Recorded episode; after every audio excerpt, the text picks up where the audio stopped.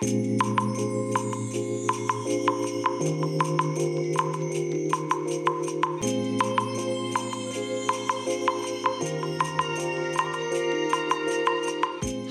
おはようございます。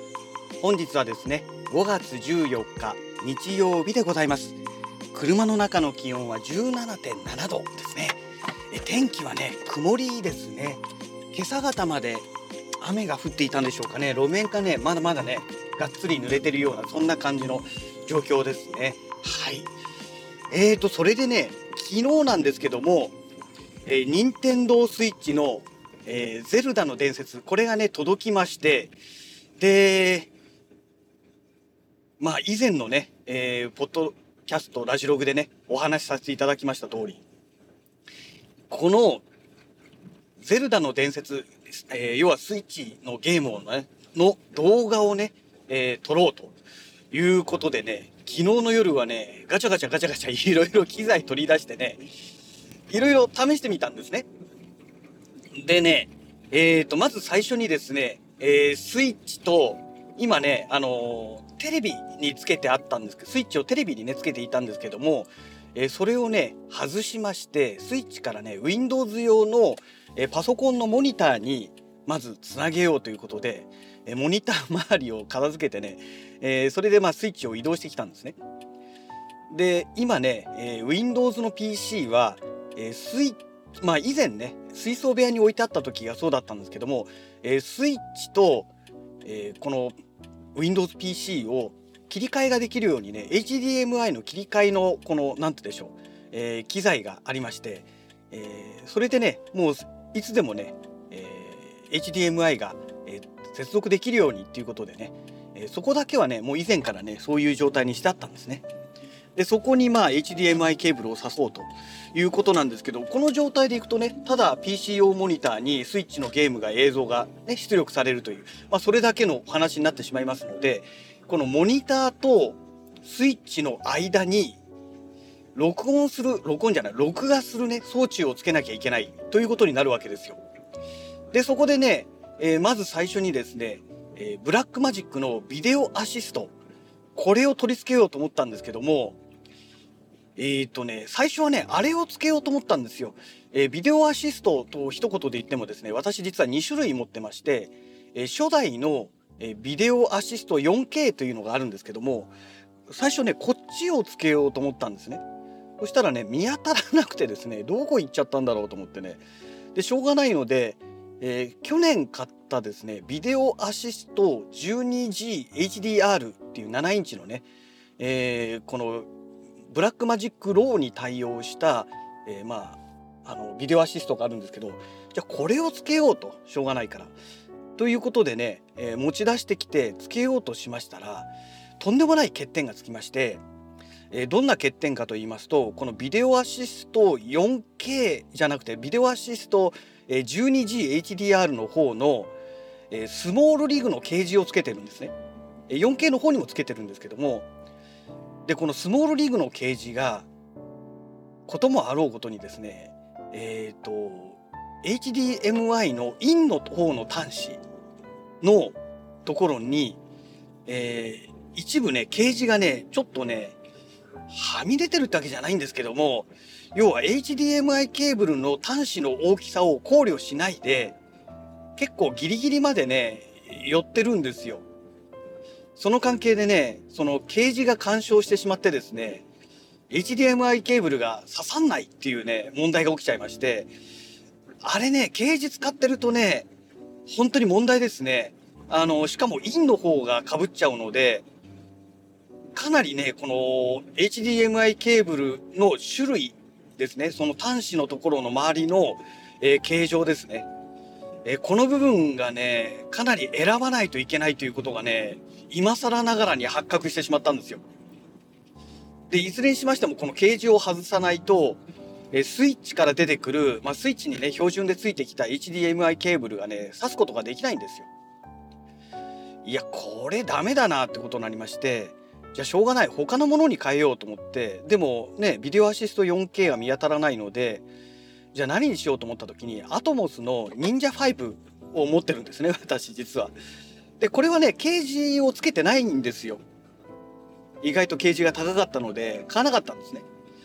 なのでじゃあいいや。これを使おうということで、えー、忍者5を持ち出してまあこれは普通にさっくり HDMI ケーブルは挿すことができたんですけどもじゃあいざじゃあ録画をするにあたってね動画の企画を変えようということで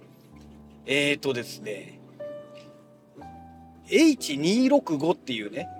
えー、形式があるんですけども圧縮形式なんですね動画のね。でこれでやるとかなり長時間まあ記録ができると要はデータ容量が小さくなるということですね圧縮されますので。でこれがいいやってことになりましてやろうと思ったらこともあろうことにですねアクティベーションしなきゃダメだって出てきましてでアクティベーションしようとすると有料で99ドルかかるって言うんですね。おいおいおいおいちょっと待ってくれよと。99ドルですかと。いやさすがにそれはきついよねってことになりまして、えー、でねじゃあ他の動画企画にしようかと思うとねもう ProRes RAW かあとプロレスなっちゃうんですよ。ほんとね動画データがねやたらとでかくなるんですね。いやさすがにこれはないでしょうと思って。でもう忍者5は諦めました。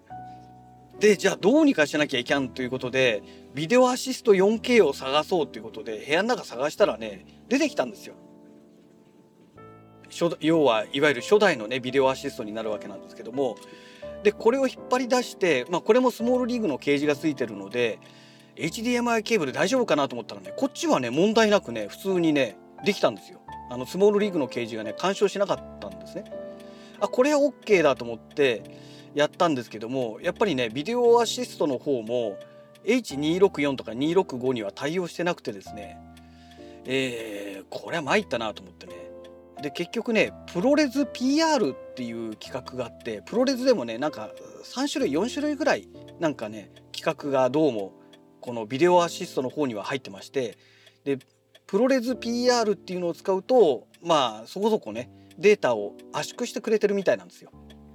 で 64GB の SD カードでえっ、ー、と 1080p ですね。フル HD の 1080p で、えーと、60p ですね、えー、60フレームパー秒ですね、えー、これで収録した場合に、えーと、と大体3時間ぐらいどうもね記録ができるようになるみたいなんですね。ですのでまあ3時間あればねとりあえずなんとかなるだろうということでよしじゃあこれでやろうということになりましてじゃあいざ録画を開始して「ゼルダの伝説」を起動しようと思ったんですけどちょっと待てよと本当にちゃんとこれで録画ができるのかと音声もちゃんと入るのかなっていうことで試してみなきゃいかんよねと。でねあの最初の起動とこの2回目の起動でゲームのねこの出てくる表示する映像が変わったらまずいなってことになりましてじゃあしょうがないからとりあえず信長の野望をやってみてそれで記録しようっていうことで、えー、信長の野望を起動したんですね。でまあ以前からやってるね九州の大名で大友っていうね、えー、まあもう最初の段階からね結構勢力エリアが広い大名がいるんですけどこれでねやってたあのセーブデータがありましたのでそこから始めてですね しまったんですね。もうこの時点で大体皆さんなんとなく想像つくと思うんですけどもでそこからねでしかも途中のセーブデータですからもうねあの西の方から攻めていってでもうあの大阪も過ぎて今日も占領して名古屋あたりぐらいまあ、えー、織田信長のね信長の野望の世界でいうとね尾張のあたりぐらいまでもう制圧しちゃってたんですね。で武田とえっ、ー、とまあ、今川がねもう弱体化してて武田と上杉と北条と南部がものすごい勢力を持ってるっていう、まあ、そういう状態になってましてでねまあなんかねゲームに熱中しちゃいましてね熱くなっちゃいましてで北条を滅ぼして武田も滅ぼして、えー、あ北条を滅ぼした後南部を滅ぼしてそれで武田を滅ぼしたのかな？うん、で今上杉とあと残りねちょこっと残党がいるぐらいのところまで熱くなってやってしまいましてね気が付いたらもう夜の12時過ぎてたんですね。いやさすがに今からゼルダの伝説やるのはどうなのっていう話になってですね。結局昨日はですねゼルダの伝説はね一回も起動せずというまあそういうオチで終わってしまいました。はい。えー まあそんなわけでねあの何やってんだよっていう話なんですけどもまあそもそも昨日はねゼルダの伝説をプレイを楽しもうというよりはゼルダの伝説の動画を撮ろうというのがねまあ私の目的になってしまってましたのでまあまあまあその準備でね一日まあ一晩終わっちゃったのかなというねまあそういうオチになってしまったということですね。はい。いやー本当 ダメですね。あの邪魔するものがあるとねどうしてもねあの脱線してしまいますのでやっぱり人間っていうのはね誘惑に弱いものなんだなっていうのをねえー、まあ人間というか私自身がね 誘惑に弱い生き物だなというのをね本当もうことごとくね痛感させられたということですね。はい、えー、そんなわけでねまた次回のラジログをお楽しみください。それではまた。